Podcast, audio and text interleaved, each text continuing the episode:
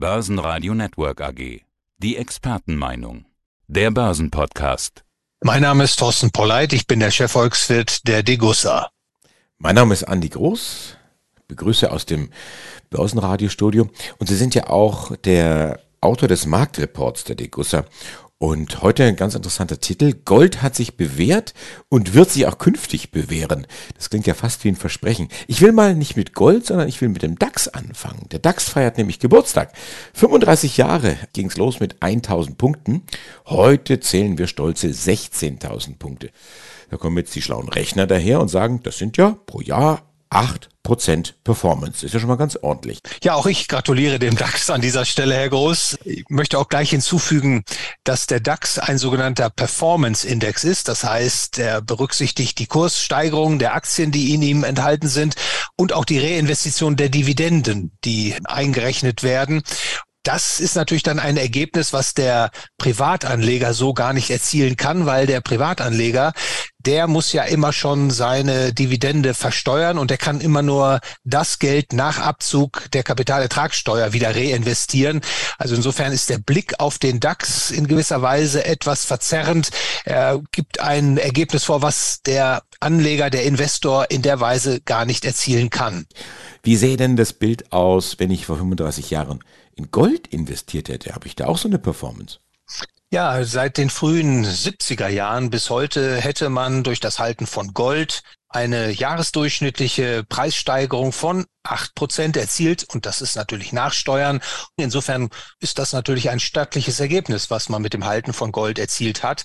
Gold hat sich als renditesteigernd und auch als risikomindernd im Portfolio bewährt. Das heißt, auf den ersten Blick sind diese acht Prozent vergleichbar, aber Sie sagen, schaut bitte genau hin, da muss man noch Steuern zahlen. Ich würde an der Stelle, Herr Groß, auch noch hinzufügen wollen, das Gold konkurriert ja nicht direkt mit Aktien oder Immobilien. Gold ist eine Währung und steht in Konkurrenz beispielsweise zu Dollar- oder Euro-Anlagen oder Anlagen in japanischen Yen. Also insofern sollte man da vielleicht auch nochmal den Blick auf die Währungsperformance werfen. Und da erkennt man, um ein Beispiel zu geben, dass Dollaranlagen, also U S-Dollar, bei Banken gehalten und verzinst zu den Drei-Monats-Zinsen in der langen Frist etwa vier Komma fünf Prozent pro Jahr abgeworfen haben und das Gold eben mit acht Prozent da deutlich outperformt hat. Das zeigt also auch noch einmal an der Stelle, dass das Gold tatsächlich die bessere Wahl gewesen ist. Sein Portfolio also, was den liquiden Anteil anbetrifft, in Gold zu platzieren. Und da muss man sagen, die Vergangenheit stellt dem Gold da schon eine sehr gute Beurteilung aus. An den Börsen, da gab es ja in der Rückschau auch das äh, ein oder andere Beben. Ja, da könnte man fast meinen, von Krise zu Krise oder, oder fast schon Dauerkrise. Ist da der Kursverlauf beim Gold vielleicht irgendwo herzschonender?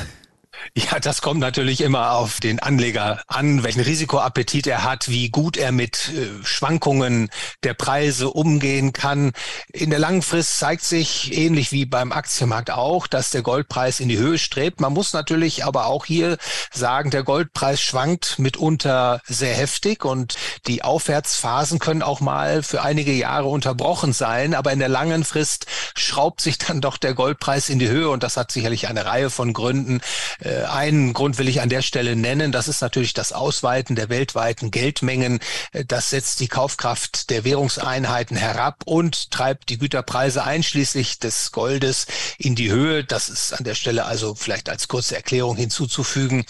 Gold schwankt, aber ich glaube, insbesondere die relevanten Risiken für den Anleger oder die meisten Anleger, nämlich das Risiko eines dauerhaften Kapitalverlustes, die sind beim Gold relativ gering, und deswegen Deswegen glaube ich, ist es auch ein beruhigendes Element, auf Gold zu setzen, physisches Gold in Form von Münzen und Barren vorzuhalten.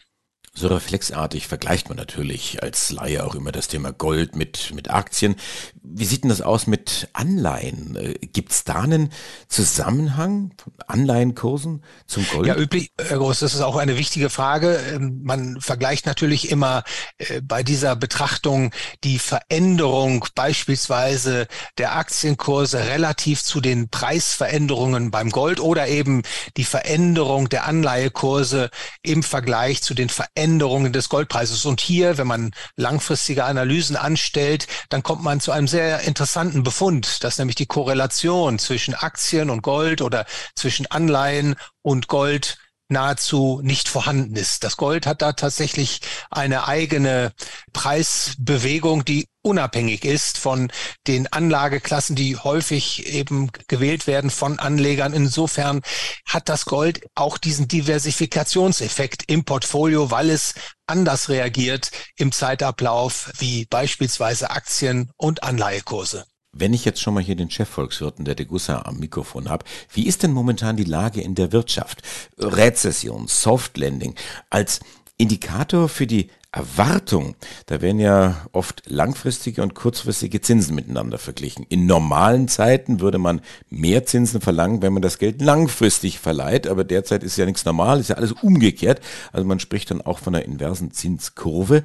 Vor den Rezessionen der Vergangenheit hatte man dieses Phänomen immer beobachtet. Man könnte also, um in der Mathematik und in der Logik sprechen, von einer notwendigen Bedingung sprechen. Aber ist sie denn auch hinreichend? Also folgt auf jede inverse Zinsstruktur zwangsläufig eine Rezession? Natürlich sucht man immer nach Indikatoren, die stets und überall funktionieren. Doch leider gibt es solche Variablen nicht. Und das gilt auch für die Zinsstrukturkurve. Also richtigerweise sagten Sie schon, da wird gemessen der Abstand zwischen den lang- und kurzfristigen Zinsen. Derzeit zeigt sich in den U S A, aber auch in Deutschland im Euroraum eine Inversion der Zinskurve. Das heißt, die Langfristzinsen liegen deutlich unter den Kurzfristzinsen.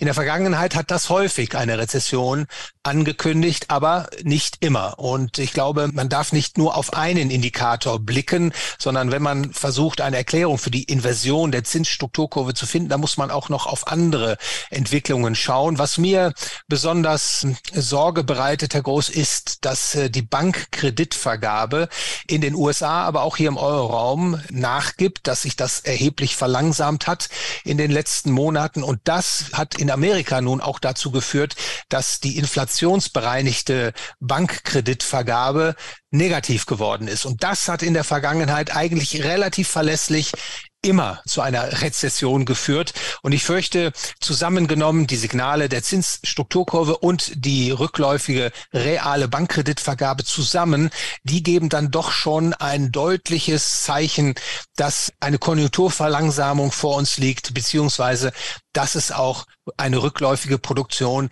in den nächsten Quartalen geben wird. Oder langläufig gesprochen, Krise voraus. Wie kann ich mich jetzt schützen, Herr Polleit? Ja, das kommt natürlich jetzt ganz äh, entscheidend darauf an, welches Szenario man als Anleger für plausibel hält. Ich möchte an der Stelle meine Einschätzung kundtun, die jetzt vielleicht etwas überraschend klingt, aber ich vermute, dass sobald die Konjunkturen in die Knie gehen, wenn also bekannt wird, dass die Industrieproduktion weiter unter die Nulllinie rutscht in der Produktionsausweitung, dass die Zentralbanken relativ schnell umschalten werden, sich abkehren werden von der Zinserhöhungspolitik und wieder zu Zinssenkungen greifen werden, auch wenn die Inflation tendenziell noch etwas erhöht sein wird und dass man versucht, diese Konjunktur eben geldpolitisch wieder zu bekämpfen. Insofern glaube ich nach wie vor, dass die Inflation, also die Geldentwertung, die größte Herausforderung für den Anleger ist. Vor diesem Hintergrund, vor diesem Szenario empfehle ich weiterhin, Long-Positionen im Aktienmarkt einzunehmen und natürlich auch einen Teil der liquiden Mittel in physischem Gold und auch Silber anzulegen. Der Chefvolkswirt der Degussa, Doktor Thorsten Polleit. Dankeschön für dieses Interview und wer mehr dazu wissen will, kann das gerne nachlesen im aktuellen Marktreport der Degussa. Alles Gute. Vielen Dank, Herr Groß. Ihnen auch alles Gute. Börsenradio Network A G. Die Expertenmeinung. Der Börsenpodcast.